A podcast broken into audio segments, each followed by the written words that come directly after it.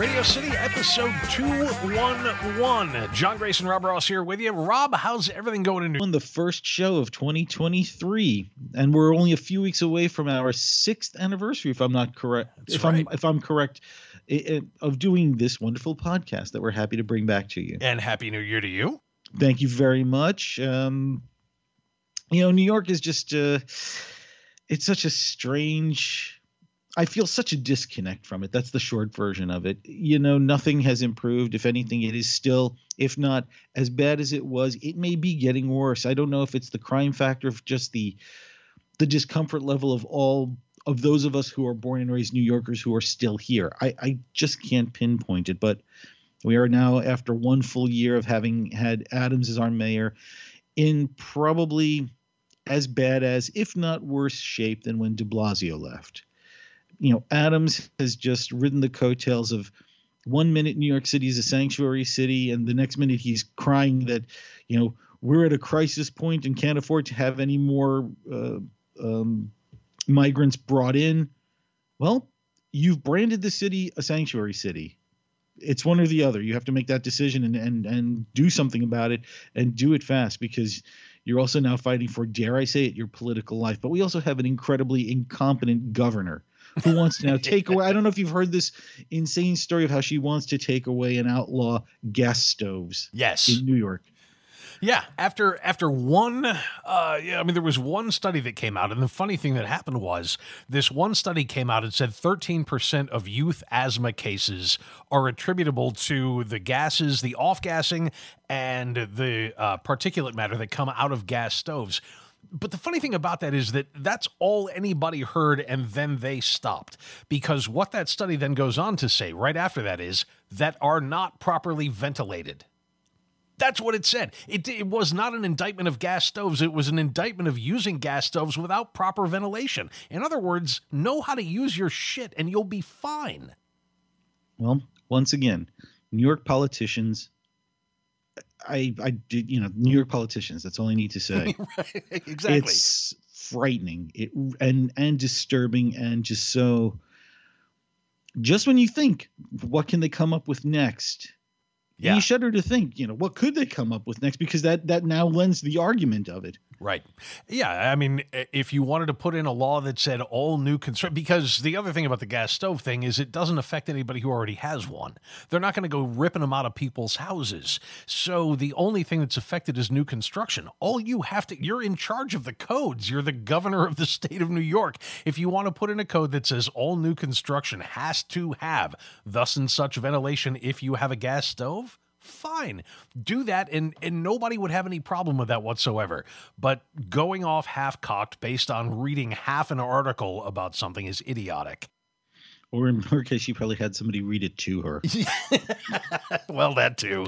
Um and i hate to do this. I mean here we are at the beginning of a brand new year and we're supposed to be all you know sweetness and light and looking forward to you know bigger and better things out of 2023 which by the way 2022 set a pretty damn low bar. So it's not like we would have to do a lot better in order for this year to be better. Yeah, you know, I I have to say, I uh, you know, when I was writing up the blurb that that you know follows this um that follows the podcast uh, link on on Popdose, all I could think was, you know, 2020. I just kept it brief, and I said 2022 was just kind of a a shock for both of us, you Yeah. know, with with you know, twists and turns that we didn't personally expect. Which certainly, I'll, I'll say this much. I think it helped this show, and I'm using the word show in in quotation marks. It, it helped this podcast exponentially by virtue of the fact that we both had some very serious, very real things happen to us. And it opened up the show to, I, I think, a different kind of listening audience because for the first time, we, you know, we put ourselves in this, which we try not to do for, for the obvious reason, because, you know, that's, we're here to entertain, but I think people appreciated it and embraced the show even more and that means a lot under the negative circumstances. So, yeah, the hope is that this is a new year that it would start with better better feelings, better better vibes, but I think also over the last several years for all of us we're smarter to go in with our eyes open and not be too oh yeah, because everybody did this between 19 was it 2019 and 2020 and 2021. right. Oh, thank God that year's going to be over tomorrow. Everything's going to change. Not. No, yeah, you you got to make the change. So that's I mean that said, before I even get to where I was going initially with that, how is your health? Is there an update on that? Is everything okay? What's going on?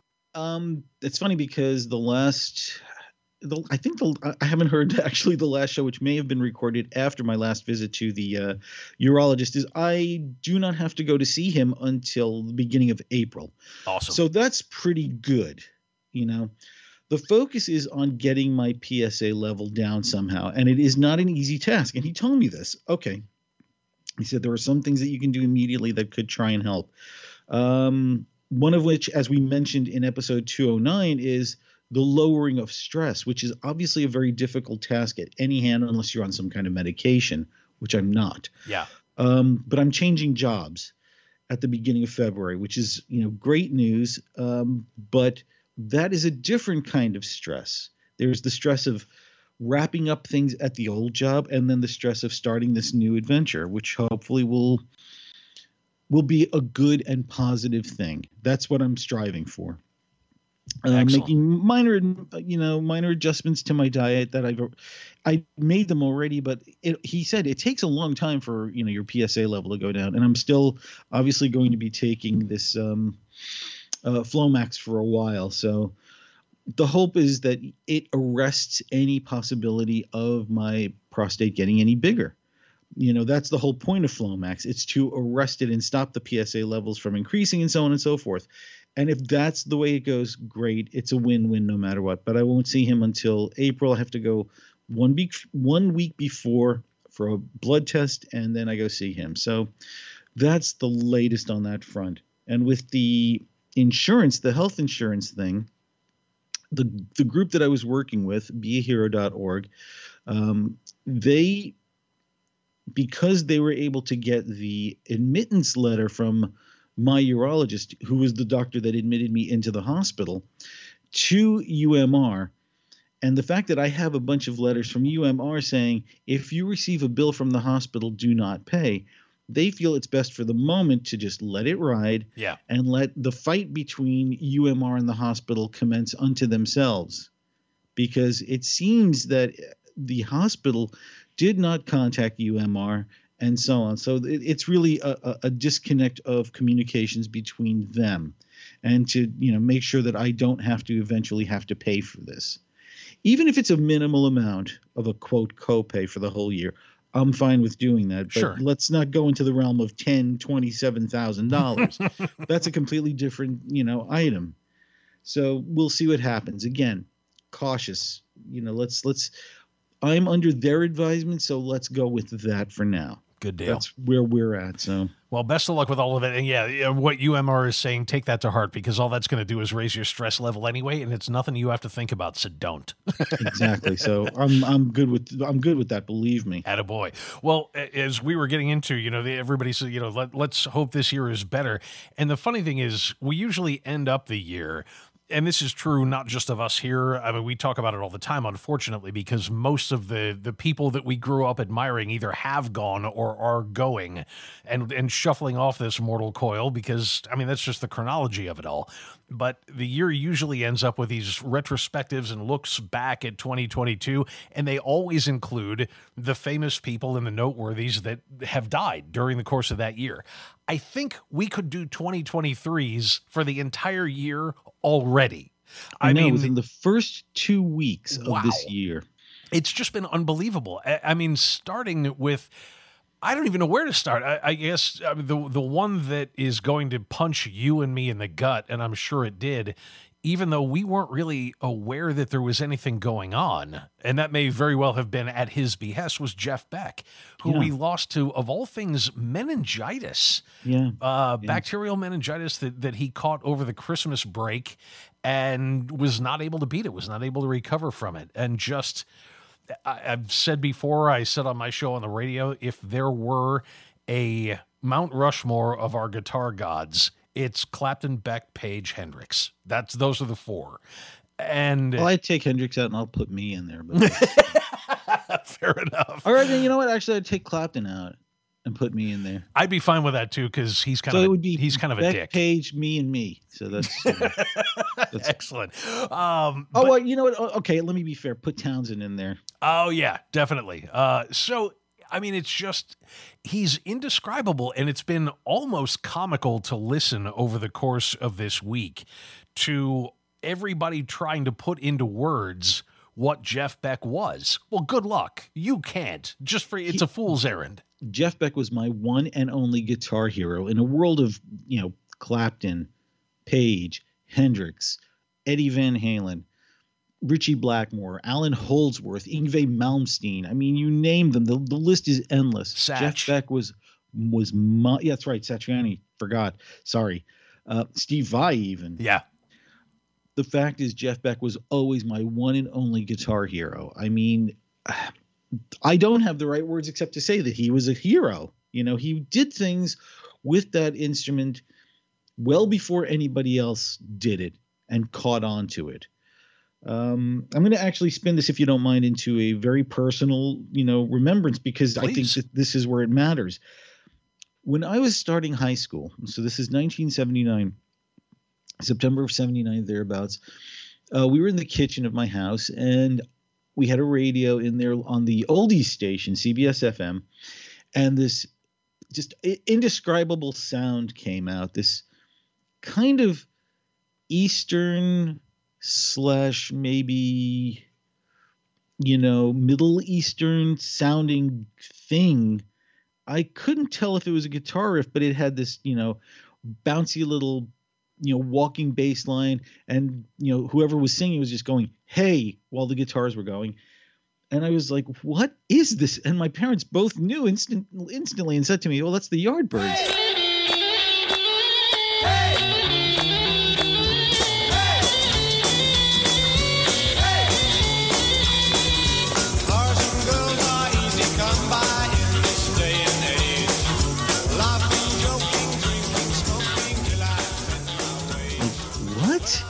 and and my mother in her infinite wisdom of course you know n- keeping in mind my parents were massive music fans and very knowledgeable about who came from bands and so on and so forth my mother goes you know the band that gave us jeff beck jimmy page and eric clapton i was like yeah i know that I know who God. they are, but yeah. Right. And my dad says, I think we had this record or have it somewhere. And it's called Over Under Sideways Down. I'm like, where is it? I'm going into the living room. So I started looking through there many hundreds of 45s, couldn't find it. I went downstairs where I knew the older albums might be kept and couldn't find it anywhere. Now that started two things. One, because it happened just as I had gotten my first guitar and was really into the Who, you know? but I knew I had to learn how to play that riff. That was just the most I'm understating it, but truly when I say that was a life-changing moment, that might very well be the life-changing moment for me because it did two things. One, it made me want to no, strike that, have to play that riff. I had to learn how to play like Jeff Beck. Yeah. That was number 1. And number 2, I had to find that record. And that was what set me off on a 40 plus year trajectory as an obsessive record hunter, to which you couldn't find records by the Yardbirds at that point. They were all long deleted by Epic Records. We were maybe three, four, five months later down in, in Moorestown, New Jersey. We'd just come back from Philadelphia, stopped at the Moorestown Mall. There was a store there called Wee Three Records.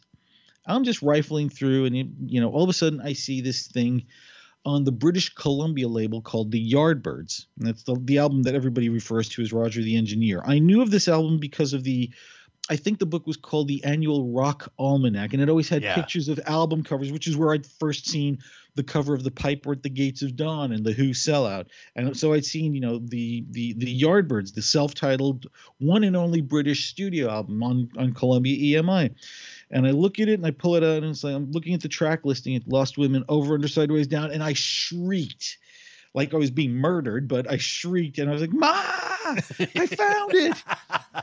and my mother comes walking over. Oh, six ninety nine for an import is not a bad price. Okay, we'll get that. By but by the way, side note, while I was in there, I also found a 45 on Decca, US Decca. by the Who that I wasn't familiar with just yet, called Doctor Doctor, backed with, or I thought was backed with a song called Pictures of Lily. Enough said. Yeah. Um, by the way, I still have it. I still have both, but I got the album. I took it home, and I started to learn the riff to Over Under Sideways Down. Let alone learning the the trying to play as much of Jeff's boogie as I could, because if that isn't the perfect blueprint of how to be a, guitar player in several steps, forget it. And I learned how to play Nazz Are Blue, which is sung by Jeff Beck and from there I started to get you know really familiar with things like uh, Evil Hearted You and and Heart Full of Soul, which while they may not be difficult, there is a taste and a texture of how to play, and that was always the thing with Jeff Beck. It was always he played with taste and texture. You go and listen to Truth, the first solo album with the Jeff Beck group.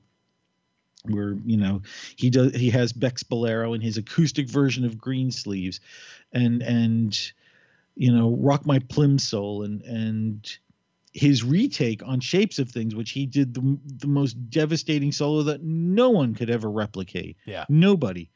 And he completely de- deconstructed it and made it this heavy boogie, you know, which was the perfect vehicle for Rod Stewart.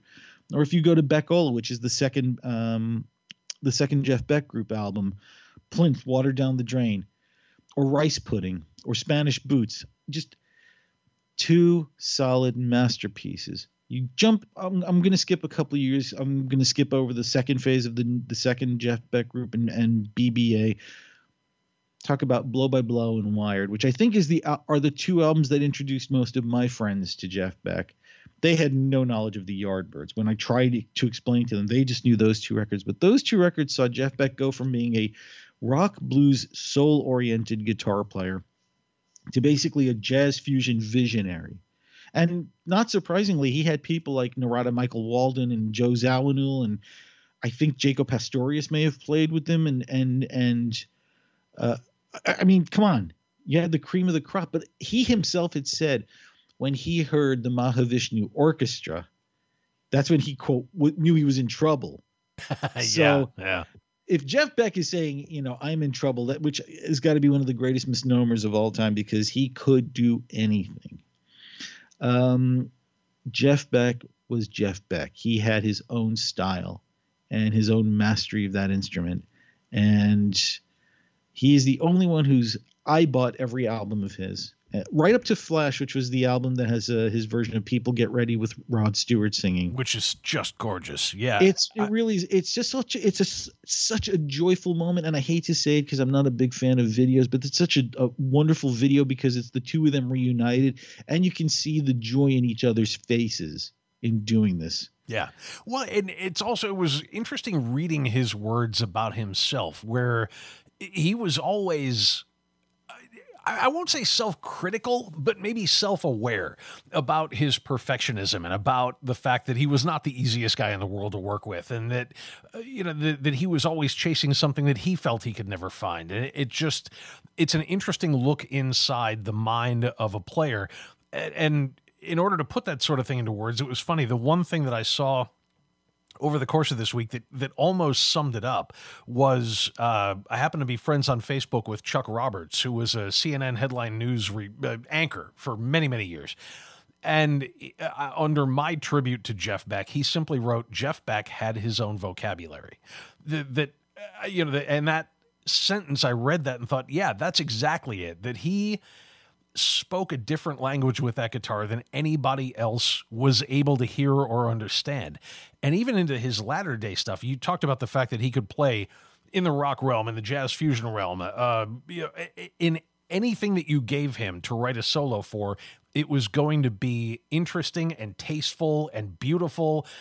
And it was going to make sense in that vocabulary that only he spoke, all the way through to, I mean, the one solo that I heard that that I immediately recognized as Beck uh, was in reggae when he took part in the Toots Hibbert. Tr- it wasn't really a tribute album, but it was the one where he brought in a bunch of guest stars. It's the album is called True Love, and he brought in guest stars like Clapton and Bonnie Raitt and several others, Shaggy even, to perform on old uh, Toots and the Maytals tracks. And the one that Jeff Beck played the solo on was 5446 was my number, which is one of my favorite songs of his. And that solo is swooping and weird and wonderful. And it's not terribly long, but it just is something that no one else would have interpreted. I mean, you, you listen to reggae, you, you put yourself in a certain box, in a certain mindset. Beck didn't. And he came in and did this amazing solo and then just kind of bowed out. it was like, that's it. I did my thing. I'm done. And that thing was incredible.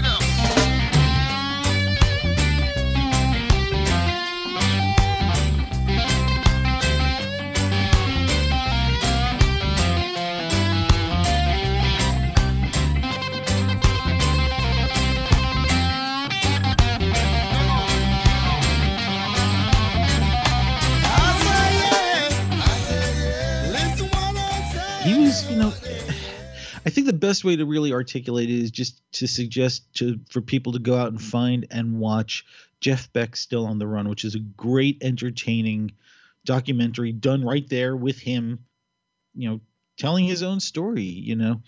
I think one of the best things about him though is his very self-deprecating sense of humor and his he never took himself to be a quote guitar god Yeah. you know. He didn't he didn't have the pomposity. He wasn't you know uh, one of the funniest things was about his his dismissal from the Yardbirds for being quote unreliable, and he was like, "Yeah, I was unreliable because you know maybe there was something good to watch on TV that night." Then he'd wait for like the, either the shock or the the laughter of the the journalist, and he was like, "You know, it was either watch TV at home or you know." go play one of these crappy gigs and he told a couple of you know com- stories that would make me uncomfortable if i was a touring musician at that point but you know he put in how many years with the Yardbirds? What was it? A total of two years, easily sixty-five to sixty-seven, and Yep. and and then off You to know. form the Jeff Beck, Beck group. And Yeah. I mean, even the stuff that we haven't even touched on, the Beck Bogert and Appice period, right, was right. Or, or was wonderful. or the fact that he was originally plumped as a singer, you know, because his first single, "Hi Ho Silver Lining," is unfortunately a staple and a classic of British pop, which was a song that he immediately wrote off and dismissed. Um, but it was an enormous hit. And he, and f- on the flip side, of course, was Beck's Bolero, which I think is still his greatest. His first was his greatest moment. I You agree. know, I mean, that's Yeah. just a masterpiece of work. Um, and I always loved the in joke of drums by you know who because they could never credit Keith Moon for playing on it Right. until But, but, later on. but that was, I mean, not only were they good friends, that that was his favorite drummer. And it was the, the drummer that he had so many incredible words to say about him. What what's the Who doing with my drummer? Yeah, That was exactly. his- that was, Right. um, I think, one of the greatest lines ever. But at the same point, and not to interrupt, but the, I mean, you mentioned that connection with finding that album at the same time that you found the single by The Who. If you asked Jeff Beck who his guitar god was, it was 100% Pete Townshend. Yeah, because Townshend Townshend was a rhythm player more than anything. He wasn't a, you know, a, a soloist, whereas Beck obviously was a soloist. But the thing is, Jeff Beck was in a five-piece band. The Who were essentially a three-piece with a singer. Yeah. you know, you had the Yardbirds who had you watch those old live clips of the Yardbirds. What a great rhythm section that Jim McCarty on drums and Paul Samwell-Smith on bass were. Chris Dreja was a top-notch, solid rhythm player. Keith Relf could play the harmonicas, you know, metal right off of it. You add Jeff Beck to to what he was doing. I mean, there's a clip of them on Hullabaloo live, not mimed, doing "I'm a Man." Jeff Beck just did something with that Telecaster. No one, I don't think anybody ever saw done on t- on television before. And you know, we could be here all day just doing a Jeff Beck tribute, Yeah. frankly. But Right. all I can say is when I saw that the news that he had died, I was on the ferry ride home and I felt like I was punched in the stomach and I got tears in my eyes. It was very, very hard to control the emotions because, like I said, he was my, my one guitar hero. And not one day later, after we got news of his passing and we're trying to digest it, was the shocking news of Lisa Marie Presley's death. Same time as I was on the ferry ride home from, you know, when I found out about Jeff Beck, so too I found out about Lisa Presley. Ah, What can you say? She had multiple heart attacks Yeah. and I- I- she was 54 she was she was a little older than her father when he passed this is a woman who from all accounts, was just a really lovely and sweet person who had a very difficult life. Um, and you get the mockery and, and scorn of so many insensitive, just crass people who have to always put their two cents in about, well, she came from money. That's not the point about how you have a difficult life. Right. You know, I, I love how people can just be so unctuous about these things. Okay, when when it happens to you, we'll we'll all say the same thing and see how you feel. You know. Yeah, when your parents split when you're four or five, and then you're molested by the by the man that your fa- that your mother was dating when you're nine, I think that counts. Yeah, or your father dies when you're when you're all of nine years old. Yeah. you know, and you know it. She'd been through hell and back. You know, she'd she'd fought successfully fought drug addiction, only to wind up back on on drugs because she'd had surgery, and the doctors very stupidly put her on on um, what do you call it opiates to, for for the Right. pain control. You have to be a complete incompetent. and They should sue those doctors for that alone. You know, her son died by suicide. I mean, she's had a very bad several years. And it was said that uh, when she was at the Golden Globes just the night before, that she looked very unwell and uneasy and needed to be helped and so on and so forth. And you know, my heart goes out to her, her first and foremost, her mother and her children and her family and her friends. You know, that's that's the most important thing. Yeah. You know, it's there's just no way to not be so upended by that news. You know that she's now with her father and her son again. Absolutely. And will be buried at Graceland, by the way, uh, Yeah. which was the last of it. And uh, not to get too much into this piece of it, it, it because it really doesn't make any difference, but we all heard the news that um, she had sold off her interest in Elvis Presley Enterprises years ago, but she still maintained ownership of Graceland, the property, and the property, I believe, the property adjacent across the street where the where the museums are. Yes. Um, and and so that will now be split between her twins and her other daughter, Riley Keough, the actress. Right. Um, so th- that's all fine, but the hundred million dollars that she was left as as part of Elvis's original estate, uh, and the money from selling off her interest in Elvis Presley Enterprises is gone, and I- don't. I mean, I, I hate it because every time we hear about a celebrity like this, where a, a massive fortune has just vanished, we hear the same things. Well, it was poor business decisions and bad management. And that's exactly what they said about Lisa Marie. My suspicion is that there is an organization that was probably responsible for at least a good portion of it. And I only say that because not only are they the most soul sucking institution on the face of the planet, they're also the most money grubbing and money sucking institution on the face of the earth, and that's the Church of Scientology, which she was a member of for a long time and left in 20, I think 2014, so eight years ago. I want to know how much of that $100 million ended up in the pockets of that asshole David Miscavige. I've often wondered, you know, not to get too far off on topic, but I wonder if it was ever decided whether or not Scientology is a legitimate religion or can they be audited by the IRS? It was, and they won. Uh, so yes, they are considered a religion by the, and, and they, they are untouchable by the Internal Revenue Service. Jesus. Who did they pay off? Yeah, no kidding. Uh, so, I mean, they had all the money in the world, uh, even at that moment. So they were able to fight that and win it. But um, yeah, either way, I'm the the one thing I think about her life that I am the the happiest about looking back is that she finally got it and she left, even through losing her friendship with Isaac Hayes over it and and all the things that went around that because that's what Scientology does. She got out, and good for her. Right. And and you know what? She made some pretty decent records too, especially Yes, her she did. first album was very, very good. oh, her voice is you know- wonderful. never you know the thing is she never got she was never going to get her due as her own person as her own entity unfortunately you just knew there was going to be the same thing happened to julian lennon and sean lennon and james mccartney you know dhani harrison put out an album not under his own name so it went under the radar but you know people can hear it and judge for themselves. They don't have to simply go, "Oh, wait a minute, that's George's son." you oh know? yeah. Well, people did the same thing to uh, to Bob Dylan's kid, to Jakob. Jakob. Yeah, Even though he was he didn't release the albums, he used the band name instead of his own name because he didn't want to trade off of the Dylan name. And all you ever heard on the radio was, "And here's the new one from Bob Dylan's son." It's like With his on, band. really? no, the band had a name. It wasn't Jakob Dylan and the Wallflowers. It was Right. just the Wallflowers, and that was it. Exactly. but yeah, Lisa Marie Presley's death really just, you know, that it wasn't bad enough that we heard about, you know, Jeff Beck and hadn't had a chance to process. Yeah. know. Well, and and also gone at the same age, at age fifty four, uh, is a kid that we all grew up sort of.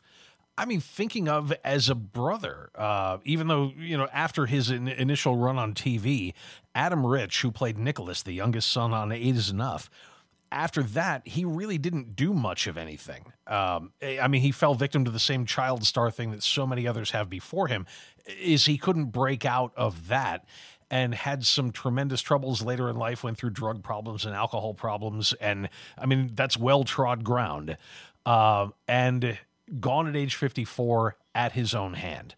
Uh, Oh, oh, okay. I did not know that. and that's uh, yeah i in fact i maybe shouldn't have said that but uh yeah I, I have some information about that and and that's that's the consensus is that he was done um he was just he couldn't do it anymore and i i don't know the ins and outs of the entirety of the struggles that he went through but uh, just another one of those um, people that that the sh- you know show business god they call it a grind and there's a reason it takes people and chews them up and spits them out i don't know if you saw this there, um I, I don't watch award shows but i became aware of this that the golden globes which just happened over the last couple of days or maybe maybe it was last weekend um that the kid who played short round in indiana jones and the temple of doom Mhm. um, he also went through that. And all I knew was, okay, child actor, and then we didn't see him again. But he was there at the Golden Globes and, you know, gave an acceptance speech uh, that was very emotional. And it talked about a lot of that, about uh, the fact that it's almost, it's a, it, not almost, it is, it's a grief process that you go through thinking, okay, this is what I'm going to do with my life. And then when you're 15, it's gone and you can't and you spend 30 years trying to get it back. I mean it's heartrending and you think about that with somebody who didn't go through the drug and alcohol problems and all of the other attendant difficulties that so many of them have dealt with and just that part of it was enough to really take a good portion of this kid's life away. And it's easy to understand why somebody like adam rich would get to 54 see the road ahead of him and say i don't want to i don't want to walk that i just don't want to do it and as much as i would never advocate for taking one's own life there are times when you just can't blame people No, I mean, uh, look, if God forbid I had a terminal illness, don't even don't even try to dissuade me. Yeah. If I knew I was getting to that point of debilitation, forget it. I would I would indeed find a way to check out as as uh, not pain free, but uh, I guess gore free as possible. If yeah you know there's a way to really phrase it properly. Uh, it's it's just such an ugly, ugly scenario, and it's it's such a sad thought that you know young actors and actresses just suffer constantly. You know, there's because unfortunately, it seems to me, and if I'm wrong, I'd rather be wrong, but it seems to me the majority that we hear of over the decades, certainly in our lifetime, most of them did not have an you know a normal okay this is over i can go on and have this kind of life you know? Yeah. you look at the little rascals you look at a lot of the kids that were on tv in the 1960s and 70s you know they just did not they did not fare well. Who would have guessed that out of the cast of different strokes todd bridges would be the one that was still with us yeah I Yeah. mean, and, and I mean, you know this because you were close to it. That I mean, how many people can we point to that the music industry chewed up and spat out by the side of the road and left to die, and it doesn't hold a candle to Hollywood. I mean, it's a long and storied path, but it does not hold a candle to the number of people that have just had their lives wrecked by I'm a taste of stardom. I'm going to venture a guess, and then maybe because the the difference is that the music industry doesn't have that many kids in it, True. so to speak. Yeah. I mean, you know, it's just young people who just get you know wide eyed and love the idea of the money and the you know the road and the you know the the available libations that are you know, placed in front of them, and you know they fall very easily because they they're so because they're not educated enough on how to steer clear of the pitfalls Yep. of this. Um, you know, I, I, I, Hollywood is just a, a horrible, horrible place. And by the way, I don't know if you heard the news, but it, it came down just before you and I started recording. But Gina Lollobrigida also died Yes, today I did hear at the that. age of however she was 95 years old so let's keep perspective on that you know that's another but i mean there you go. There's another legend that uh, i guess it's not newsworthy by virtue of the fact that there's no sensationalism behind it. She was 95 years old. Yep. the most it, it, it, the, the most that can be emphasized about her passing was that never mind the fact that she was one of the wor- world's most beautiful women bar none she ran for office in her 90s okay, yeah, come right. on. That that is a fireball. Uh, which again, what would what else would anyone expect? And like so many stars of her day, was parodied by the Flintstones. Let's remember Lollobrigida, because you know, And don't forget on Beany and Cecil, which was great at the double entendre. You know, they had them sailing under Lollobrigida and then no bikini at all. yes. Oh man. Uh, but yeah, sad goodbyes and fond farewells to all of them. I mean, just again, it's it's all it's we're only a couple of weeks into this year, and already all of this has happened. It's crazy to try and keep track of. Uh, but as we get away from that and into some of the other things that are going on in the world, we actually can talk a little bit about football. Um, you can, I can. Do you- well- because the, no, because the Jets absolutely shot themselves in the foot repeatedly, starting with that loss against the Patriots, Yeah. and it only got worse. They embarrassed themselves week after week, and they became the Jets of last year.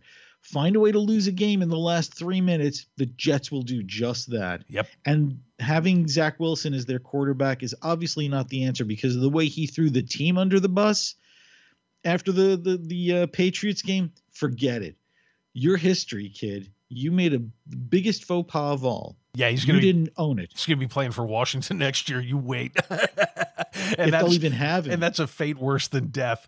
Uh, yeah. So I, but you know, the Bills just got finished with their first playoff game, and of course, I mean everything that happened with Damar Hamlin and all of the emotion that was surrounding all oh of that. Oh my god, that was just surreal. That's Yeah. all. Yeah, I mean, it just it because I tried to understand what happened because it was just so so disjointed when Right. it was being broadcast. Well, and I, I was sitting at a sports bar, which I normally wouldn't be on a Monday night, but uh, Jen was out of town. She went off to, you know, for New Year's to go visit with her sister. And so I had some time on my hands and figured, well, I don't want to make my own wings.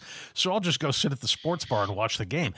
And when it happened, it took a little while. I mean, it took a little while to get it all figured out. And by the time that you saw, and now we know why, but by the time you saw players walking around on the field with tears streaming down their faces, and I mean, just clearly overwrought with what had gone on, it, it was unclear still to the guys in the booth what was happening, but we all know now that I mean, what was going on at that moment is that not only had he suffered heart failure and was going through not only the the compressions of CPR on the field, but they actually used the the the shocker. They used the defibrillator on him on the field, and that's when you started to see those guys turn away in horror at what they were seeing. I mean, I couldn't even imagine. Kudos and props to every single one of them for forming that human wall around Damar Hamlin so that nobody in the stadium and nobody on TV could get a clear shot of what was happening because A, we didn't need to see that, and B, it would have been a horrible violation of privacy to do that. It was so bad. It was one of the things that happens when you go into heart failure, and I could have gone my entire life without knowing this, is that because of the way the heart works, is it blood starts to back up in your lungs That's why they call it cardiopulmonary resuscitation. There is a pulmonary part of it as well.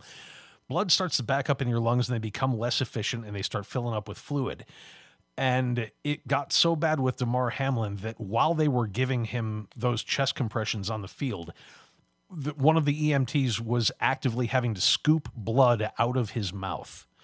That's what, and and you think these are guys who are teammates, and you know the opposing team, but the NFL's a big family anyway, that are watching all of this happen. And for an hour, the NFL dithered on whether to keep that game going. And and I do not believe their horse shit for one minute about, oh, we never said there was five minutes until they started play again. Yes, you did. Own up to it. Jesus. Now, just correct me. I heard that what happened was what caused this was he was hit in between heartbeats. Yes. Is that the same thing that happened to that hockey player from the Blues? And there have been a couple of baseball players that it's happened to as well. It's a condition called commotio cordis. And uh, you're you hit it right. There is a particular time in the heartbeat where the, the heart is controlled electrically, uh, like everything else, just about everything else that goes on in your body. Um, and when when the heart is at a particular position in that beating process between the systolic and the diastolic uh, portion of the beat, there's a, a point where that electricity is kind of um, enmeshed across the the casing of the heart. And if you impact the heart at that moment, you can cause effectively what is a short circuit in that electrical charge. And all of a sudden, it just the entire system goes dead. And that's what probably happened is that it was not a hard hit and it didn't need to be, but it was an impact in the exact wrong place at the exact wrong time. Now, the good part about that, the good news about that, and we just learned this over the past three or four days, is that the Bills, while giving Damar Hamlin, uh, you know, paying out his contract and everything else, uh, you know, not docking him any pay, which by league rules they should have, but they, they weren't about to do that. In a million years would they have done that. Um, is that now they're talking about potentially having him back next year? I mean, it, seemed insane at the time that such a thing would even be possible. But they're talking about uh, potentially, given his doctor's okay and everything else, getting him back into a rehab program with the team. And I can't imagine what it would be like to see him step out onto the field at Rich Stadium his first time after all of this. Well, certainly, uh, the one thing that I thought was the, the most important was almost in the aftermath of this. Like, was it three or four days later, and you know he came out of the coma. Yep. Because most people were saying he's not going to survive this, you know. And then right after that was, you know, he's cognizant, which Mm. was even greater news. No neurological damage. fact- Yeah, and never mind the fact of the surprise of him appearing on a on a Zoom screen to talk to the team, which I thought was really wonderful. You know, and I'm glad that it wasn't shared with anyone. You know, Yeah, absolutely. Uh, so yeah, to see all of that, I mean, it's it's incredible that he's just alive. If he never, and I, you know, I remember thinking at the time, if he never plays another down with the team, I, don't care. He's alive. right? He's That's alive, and and he walked out of EC, and not ECMC. He was at Buffalo General. After he was transferred back to Buffalo, he walked out of the hospital two days after he got there. Which and he's he's fully capable of you know functioning as a human being. He's Yeah. not left you know in in in a, in a bad state. So thank God for that. Right. So uh, we had a, a very strange weekend of football. Uh, we saw another comeback by the Jacksonville Jaguars that I'm still not sure because I left that game to go watch the Sabres and the Predators for a little while while that was going on because I figured, okay, yeah, San Diego's it's not San Diego, Los Angeles has know, I has know. this in the bag, and uh, you know they're going to beat up on Jacksonville in the second half. Nope, they let them come back and. Uh, I, we'll see what happens now. Jacksonville, of course, is going to play in Kansas City this weekend, so should be a big test for them. And the Bills will have another big test when Cincinnati comes to town. And you talk about emotion. How about that? The fact Yeah. that, that you know that game, those two teams, right? Yeah. And they're back together again, only this time in Buffalo. So, yeah, I, I expect some tears to be shed pregame on that one as well. Well, the the thing is, it was a really good weekend of football. Say for the San Francisco Seattle game, these were all very tight, very you know, Yep. almost nail biter games. The Cincinnati game last night, I thought, you know, Baltimore had it in the bag until that last minute fumble that Oh. was just unbelievable Yeah. at, at the goal. Forget it. That- to be run, I think I even jokingly said out loud, "Watch, I'll walk away. They'll fumble the ball and run it back for a touchdown." And it's exactly what happened. So it's your fault. no, actually, I was I was hoping Cincinnati would beat uh, beat the Cleveland Browns because I right. I still don't forgive you know franchises for abandoning their original posts. You know that. Which we can't say about San Diego because they actually started in started Los in Angeles. Los Angeles, right? They really were the LA Chargers from the beginning. So, um, the Bills game also that that could have slipped out of their fingers. Yeah. it really could have. It, it got a little you know iffy at moments. I really thought you know the the Dolphins could pull themselves together, but okay, look, at, at least the Dolphins are on on a growing. They're, they're in that, that that period of growing, so at least they know that, that they could possibly make the playoffs again next year. Yeah, and I'll tell you, I mean, in terms of relative health, it would not surprise me after this performance, not only in the playoffs, but in the last week of the season as well, to see that kid, Skylar Thompson, uh, end up getting the starting job. Because how on earth can they stay with Tua? Knowing how damaged and how fragile he is. How many concussions has he had? A five, I think, Then this goes including back to the three, phone including conversation three this year. This is this is exactly what we were talking about yesterday when we had that phone conversation about Eric Lindros. You know, like, why would the Rangers have been stupid enough to make the trade for him after seeing him play with the Philadelphia Flyers for so many years and getting concussed after concussed after concussed? It Yep. just didn't make any sense. You know, was it to put seats, you know, p- put put people in the seats? Because that wasn't going to do it, and he wasn't going to get you to a Stanley Cup, let alone a Stanley Cup final. You know, some players just should not be in there, and the Dolphins would be remiss to bring him back. Personally speaking, that's Yeah. just my opinion. But Well, if anything, I mean, the fact that he had three concussions over the course of this year takes everything the NFL has said about CTE and their new commitment to player health and how, you know, they're going to take concussion protocol seriously and knocks it right out of the water. exactly. I mean, it's all garbage. Now, I will say this much though: while you've had fun watching the NFL, talk about the thrill ride of a lifetime. One of the, if not the greatest football game I may have ever seen, was on New Year's Eve in the the college football, um, the college football game uh, between um, Ohio State and the Georgia Bulldogs. You know, to see who would go for the national championship Yeah. the fact that it went down to the final minute and that Georgia pulled it out at the very last minute, right down to the final field goal, was just unbelievable. I mean, truly, what you want to talk about a nail biter game? That was definitely it. Oh, yeah. You know? And a 42 41 game. I mean, it, it wasn't. It wasn't a low scoring affair. It wasn't a 20 to 17 win or a 20 to 19 win. It, it was 42 to 41. So it was an exciting game all the way along. There was plenty of scoring. And then, uh, I mean, you know, after Georgia wins that one in very emotional At fashion. the stroke of midnight, by the way, is when that that That's final right. kick by Ohio State was attempted and it went wide. Yep. Stroke of midnight, New Year's Eve. How very apt. Eh, then three days later, yeah, Georgia dismantles TCU. I mean, it was just. And the only one that Oh, they, the only point that they didn't score was the final um, extra point when they when they scored the touchdown because he missed the field the field goal. Yeah, what was the final? 62 to 7 or something it idiotic was like that? 66 to seven. 66 to 7, yeah. In the first period, in the first quarter, I, I kid you not.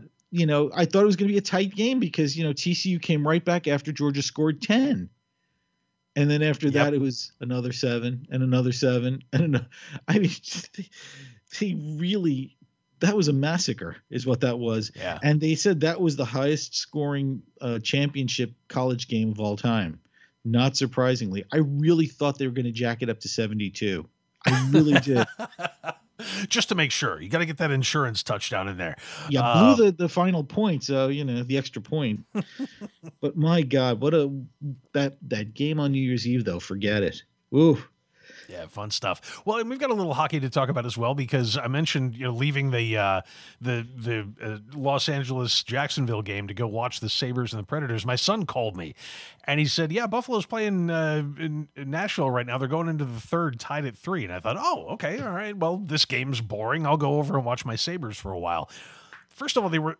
Are you familiar with what they've been doing with these? What do they call them? Uh, alternate retro uniforms a couple of them. I mean, the Rangers have one that I they go back to that uh, Liberty Crown head from the mid '90s that I Yeah, never liked. the NYR, liked right. Yeah, don't like that at all. A- And so I hope I hope the Sabres didn't dig out the red uniform. Well, they it, it's funny because I had seen a game that they were playing. Um, I don't even remember who they were playing, but they were they played a game about a week before that, and they were in the black, red, white, and silver with the snorting buffalo on the front of it. They're the alternate retros are that uniform, but in the white, blue, and gold. Of this, so it's the current colors on the old uniform, and I swear, I mean, they were in. First of all, they were in the white on white version of that, and they looked like they were all wearing pajamas. They looked like they were getting ready for bed. I really hate these alternate jerseys, and uh, it just it looks so ridiculous. It's It more really money. does. That's all it is. Nobody more cares. Nobody wants to see you know the Gorton's fishermen on the Islanders uniform. That's what. that's why they only lasted through like maybe two seasons. You know, people hated those Islanders uniforms. I still want the the flaming skate back in Vancouver. That's all I want is the flaming skate. Which one was that? Was that the the brown gold? and- Yes. because there was nothing worse than that ugly uniform that you couldn't tell who the team was. It was just like a brown, you know, just a brown top, and that was it. Right. Uh, or the old uh, what was it, purple and gold of the Los Angeles The- Kings. The LA Kings, yeah. Jesus. Well, it's better than the King Vitamin version. also true, yes. Uh, but yeah, That was the most screwed up part is like all these alternate jerseys, and you couldn't find graphics designers that could come up with something really cool. oh, I really, know. Really, you know, interesting looking. They're all so stupid. Whereas the Minnesota, the, the Rangers played the Minnesota Wild last week, and the Wild were wearing the original colors of the Minnesota North Stars, that Kelly green and Yeah, white. Green and gold, yeah. but they had you know the Wild logo on it, and it looked terrific. It worked really nicely. You know. I can see that going. Yeah. So uh, now was the logo the same colors as it normally is with the green trees and the red? Right. Okay, right. Yeah. The normal logo with the bear head. Yeah, right, right. Uh, okay, D- definitely. I can see that going really, really well. Uh, I'll have to check those out. But in terms of gameplay, I mean, the Sabres actually, and I hate to even say this, I'm biting my tongue as I say this, might have something going. I don't know that they're going to be playoff caliber this year, even, but I think that they're they're they're actually fun to watch. They're not the Jack Eichel show starring a bunch of used puck bags, to use the line from Slapshot. We'll get back to Slapshot here in a minute too. Um, but they- they're you know they're not that iteration of the team anymore. They actually have some direction and they actually have some talent too, including a local kid. And I love it whenever you can get somebody like the guy who scored that touchdown for Cincinnati that we just talked about that ended the game effectively against He's Baltimore. a Cincinnati local. Yeah, he's, he's a local kid who grew up loving the Bengals. So uh, this guy Tuch, uh, who's playing for Buffalo, is wearing Maxim Afinogenov's old number, 89, and he's great. I mean, he's he's a leader. He's a young guy.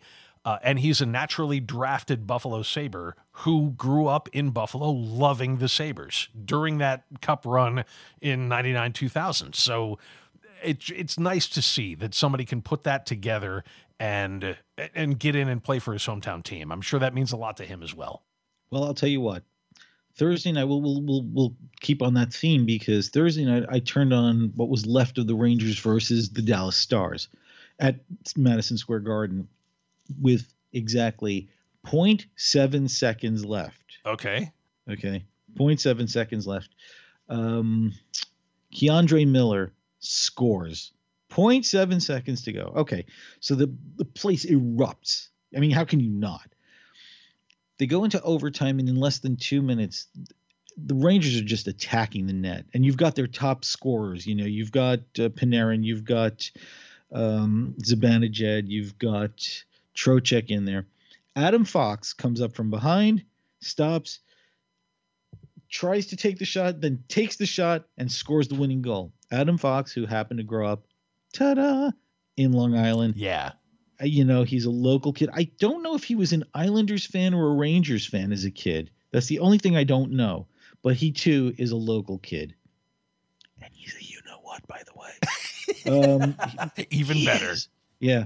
So to have a local kid playing for the Rangers, and first of all, he's one of the, the Rangers' true, you know, you know, younger superstars. I mean, he's established himself over the last three seasons. He's a great player, great ambassador for the team. You know, your heart feels really good for these kids. You know, the Rangers have Yeah. been semi interesting to say the least. They lost last night one nothing. Oh, sorry, two to one to a very bad, and I do mean very bad Canadiens team. So they need to stop and reevaluate because the way they played against Dallas and the way they came back and won in a shootout against Minnesota, there was no excuse to lose to a team like like Montreal last night. Yeah. That's the thing. You know? Well, uh, yeah, I mean, and and there's still plenty of time. I mean, we're just now uh, not beginning to think about approaching the halfway point in the season. So, uh, yeah, it, it'll be interesting to see what happens after uh, after the All Star break and all of the rest of it. So, um, j- just portends good things. So at least we'll get some entertainment out of it. Um, that's a- anything going on in in baseball uh, during the off season. Well, yeah, I mean the Mets saga of Carlos Correa. I mean that first of all, if the Mets would have signed him, it would have made me question Steve Cohen, who's the the new owner. He knew he's been there for over a year now, but uh, it would make me question his motives of wanting to clear out the the the clubhouse of the you know the team cancers that had been there previously because Carlos Correa is not a very good teammate. Now, people may get very angry with me for saying this, but especially after reading uh, a piece that I read last summer in Sports Illustrated, I think it was about Jacob Degrom. I'm glad he's gone too. You know, he wasn't a team guy. He was kind of a mean-spirited bully to the new newer guys on the team and so on. And you know what? Good, go away having said that, Carlos Correa and his and his agent, of course, Scott Boras, played the Giants. They played the Mets, and they wound up having, you know, because of the bad faith in which Boras dealt with the Mets, going back with his tail between his legs to the Minnesota Twins, which is where Correa had opted out of his three-year deal after one season. So they're trying to spin it where it was there in favor of them, and they wanted to be in Minnesota all along. Whatever the case may be, is the Mets really shored up the team right after DeGrom split. He announced during the season he was opting out of his contract, so you knew he was gone. The guy hasn't pitched in three full seasons. You know, he made, made what, 11 appearances last year. Immediately, the Mets went out and signed Justin Verlander, who came back from Tommy John surgery at the age of 40 to not only win the Cy Young, but to win the World Series. I think that's a pretty good, pretty good trade-off right there Not bad, not bad. Signed to this Japanese phenom for five year deal. Made some very nice little purchases here and there. They re-signed their own Brandon Nimmo, who is a homegrown Met, for a seven year deal to remain in the outfield. You know the Mets have made some very wise moves. So, uh, like everything else, I am cautiously optimistic for the next season. And they, they also did the smart thing and immediately avoided arbitration with Pete Alonso, who is ostensibly the team's captain. I mean, there's there's nobody else who could be he's it. You know, he's been the leader of that clubhouse since he arrived in 2019. So, All right. so that's pretty much it for baseball in the off season. Anything happening in music? You know, the weirdest thing is that the answer is no. I It's been a little have- quiet, yeah. Yeah, I have nothing new. You know, I've gotten a lot of submissions that I'm just going to be blunt. A lot of it looks like retreads of things that I've seen or heard before. I don't see anything new or particular or original coming across my my desk and you know at at what point can you have to stop writing about the same bands you've been writing about for now 10 full years you know unless you're going to do period pieces on something like the beatles or the who or big star or, or the yardbirds or whatever you know bands that you've reviewed time and time again they're just getting older and you know it just kind of gets to a point where i'm probably doing everybody a disservice writing about them again and well, it's been a really quiet time. Yeah, I mean, I haven't, I haven't gotten anything new since uh, since I got that revolver box set, which we talked about back on episode two hundred nine. the one thing that I'm, I'm really excited about, and I'm hoping that he comes through on this this year because it's been a little while since we've talked about Bob DiStefano.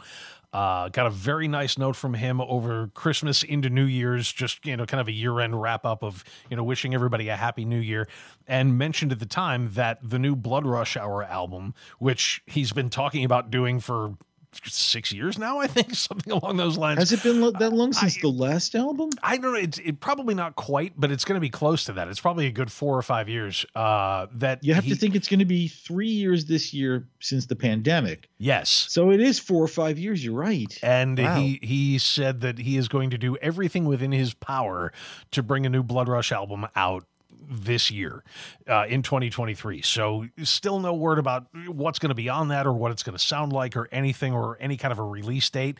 But he at least made it known that yes, that is still very much in the offing. That there will be a follow up uh, to Who Fol- Who Folds First. So very much looking forward to that.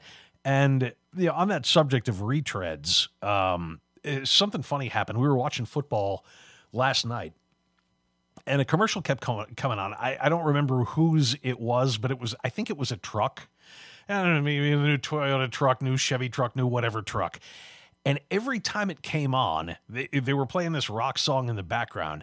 And I kept thinking, who ripped off out on the tiles? Because it's exactly that. ba-da-da-da. And then it kind of stops. It doesn't do the second half of it, but it, that repeated over and over again in exactly the same Jimmy Page like tone and it's a, apparently it's a band called the Rival Sons, and the song is called Pressure and Time. But I thought, okay, we've already been through Greta Van Fleet ripping off everything Led Zeppelin did. And and we've already been through Oasis ripping off everything McCartney and Lennon ever did. And so do we really have to do this again and have another Led Zeppelin ripoff band? I'm told that they're not just that. I'm I'm looking forward to learning a little bit more because I mean it, it sounded okay. It's just that it sounded exactly like out on the tiles. So do something new. If you're gonna be in rock, be yourself in rock. Don't try to be Jimmy Page. Well, having said that, and I really do owe this show a full on breakdown, musically speaking, of the new Populux album, our dear friend Rob Shapiro. Uh, Uneasy Listening, which is an incredibly theatrical it's a concept album, I think. You know, uh, not dissimilar in concept to the last album, which was done under very different circumstances. But this is a very theatrical album that deals with a lot of different personal subjects. And the presentation that he brought to live audiences was actually in the manner of like you have the the compare of the show. It's almost like cabaret. Okay. You know, you have and no, I don't mean having Joel Grey come out, you know, his little, you know, singing "Money Makes the Welt Go Hound," you know, none of that kind of stuff. But I mean, it, it's you've got the the host of the show, it, almost explaining the storyline, and then you have the whole thing acted out. And I would love to actually see this thing because this may be the first album that I am aware of in many years that is not just you know an audio piece but it's something visual to to to to actually experience on the whole so I'm going to get in touch with them and see if there's any any video footage of this in its entirety to really get the full gist of it. Excellent. You know?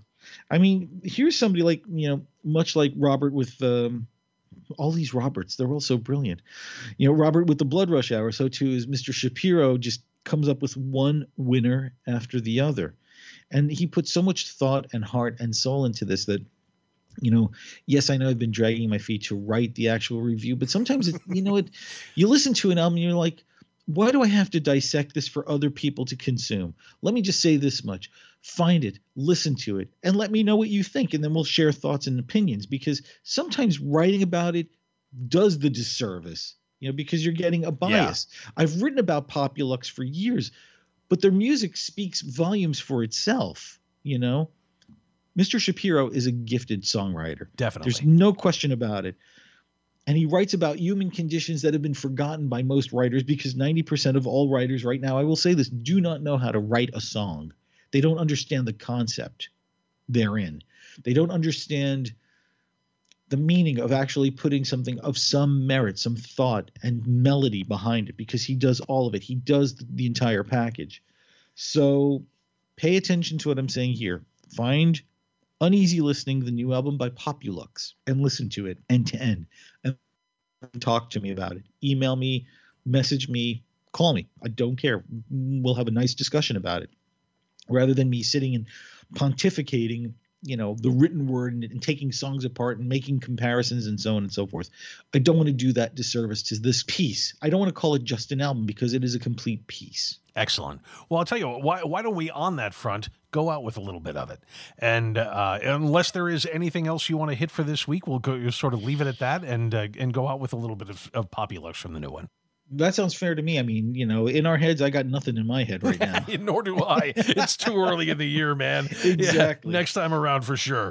it's the January doldrums, and you know it's it's it's funny because now we're into the 16th day already, and in 16 days we've lost X amount of celebrities. I've turned 58. We've got a Happy new year going. and- Thank you. Uh, don't remind me. Um, what am I gonna say? You know, it's it's it's weird, you know, to know that okay, you're 58 years old, which is not kidding, just around the corner from 60. Yeah. I'm trying very hard to process. 58 is a very weird transitory number, you know? Uh, but I mean, all of that, and then I've got a new job coming up. So there's hope for deliverance. Get it, folks? Wink, wink.